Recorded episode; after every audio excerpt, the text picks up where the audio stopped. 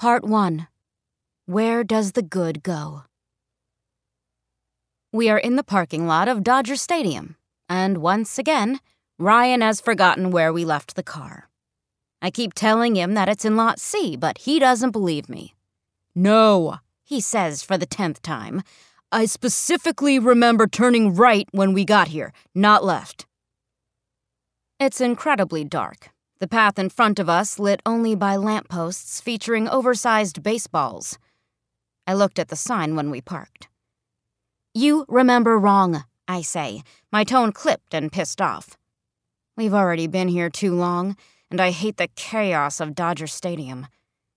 It's a warm summer night, so I have that to be thankful for. But it's ten p.m., and the rest of the fans are pouring out of the stands, the two of us fighting through a sea of blue and white jerseys. We've been at this for about twenty minutes. I don't remember wrong, he says, walking ahead and not even bothering to look back at me as he speaks. You're the one with the bad memory. Oh, I see, I say, mocking him. Just because I lost my keys this morning, suddenly I'm an idiot? He turns and looks at me. I use the moment to try to catch up to him. The parking lot is hilly and steep. I'm slow. Yeah, Lauren, that's exactly what I said. I said you were an idiot. I mean, you basically did. You said that you know what you're talking about, like I don't. Just help me find the goddamn car so we can go home. I don't respond. I simply follow him as he moves farther and farther away from Lot C. Why he wants to go home is a mystery to me. None of this will be any better at home. It hasn't been for months. He walks around in a long, wide circle, going up and down the hills of the Dodger Stadium parking lot. I follow close behind, waiting with him at the crosswalks, crossing at his pace. We don't say anything. I think of how much I want to scream at him. I think of how I wanted to scream at him last night, too. I think of how much I'll probably want to scream at him tomorrow. I can only imagine he's thinking much of the same. And yet, the air between us is perfectly still, uninterrupted by any of our thoughts. So often lately, our nights and weekends are full of tension, a tension that is only relieved by saying goodbye or goodnight.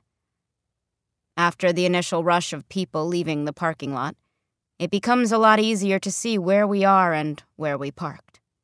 There it is, Ryan says, not bothering to point for further edification. I turn my head to follow his gaze. There it is, our small black Honda, right in Lot C. I smile at him. It's not a kind smile. He smiles back. His isn't kind either. Eleven and a half years ago.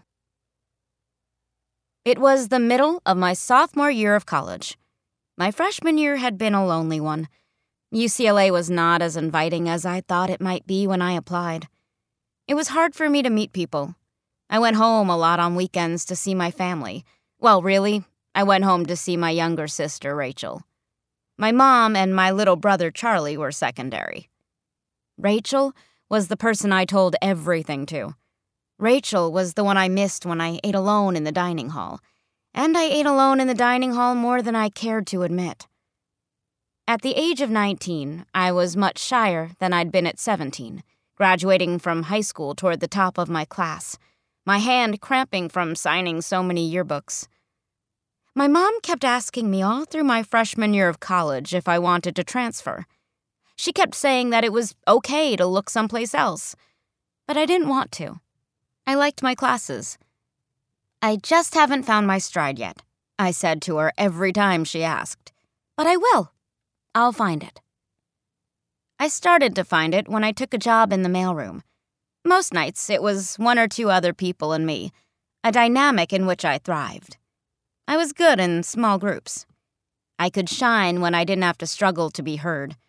And after a few months of shifts in the mailroom, I was getting to know a lot of people. Some of them I really liked, and some of those people really liked me too. By the time we broke for Christmas that year, I was excited to go back in January. I missed my friends. When classes began again, I found myself with a whole new schedule that put me in a few buildings I'd never been in before. I was starting to take psychology classes since I'd fulfilled most of my gen eds. And with this new schedule, I started running into the same guy everywhere I went. The fitness center, the bookstore, the elevators of Franz Hall. He was tall and broad-shouldered. He had strong arms, round around the biceps, barely fitting into the sleeves of his shirts. His hair was light brown, his face often marked with stubble. He was always smiling, always talking to someone. Even when I saw him walking alone, he seemed to have the confidence of a person with a mission. I was in line to enter the dining hall when we finally spoke. I was wearing the same gray shirt I'd worn the day before, and it occurred to me as I spotted him a bit farther up in the line that he might notice. After he swiped his I D to get in, he hung back behind his friends and carried on a conversation with the guy running the card machine. When I got up to the front of the line, he stopped his conversation and looked at me. "Are you following me or what?" he said, looking right into my eyes and smiling. I was immediately embarrassed, and I thought he could see it. "Sorry, stupid joke," he said. "I've just been seeing you everywhere lately." I took my card back. "Can I walk with you?" "Yeah," I said. I was meeting my mailroom friends, but I didn't see them there yet anyway. And he was cute. That was a lot of what swayed me. He was cute. "Where are we going?" he asked me. "What line?" "We are going to the grill," I said. "That is, if you're standing in line with me." "That's actually perfect. I have been dying for a patty melt." "The grill it is, then." It was quiet as we stood in line together, but he was trying hard to keep the conversation going. "Ryan Lawrence Cooper," he said, putting his hand out. I laughed and shook it. His grip was tight. I got the distinct feeling that if he did not want this handshake to end, there was nothing I could do about it. That's how strong his hand felt. "Lauren Maureen Spencer," I said. He let go. I had pictured him as smooth and confident, poised and charming, and he was those things to a certain degree. But as we talked, he seemed to be stumbling a bit, not sure of the right thing to say. This cute guy who had seemed so much surer of himself than I could ever be turned out to be entirely human. He was just a person who was good-looking and probably funny and just comfortable enough with himself to seem as if he understood the world better than the rest of us. But he didn't really. He was just like me. And suddenly, that made me like him a whole lot more than I realized. And that made me nervous. My stomach started to flutter. My palms started to sweat. "So, it's okay. You can admit it," I said, trying to be funny. "It's you who have actually been stalking me." "I admit it," he said, and then quickly reversed his story. "No, of course not. But you have noticed it, right?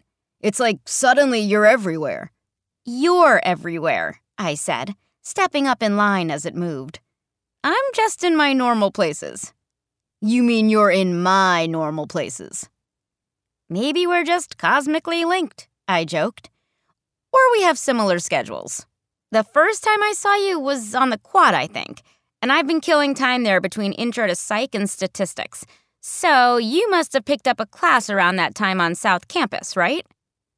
"You've unintentionally revealed two things to me, Lauren," Ryan said, smiling. "I have," I said. "Yep," he nodded. "Less important is that I now know you're a psych major and two of the classes you take. If I was a stalker, that would be a gold mine." "Okay," I nodded. "Although, if you were any decent stalker, you would have known that already." "Regardless, a stalker is a stalker.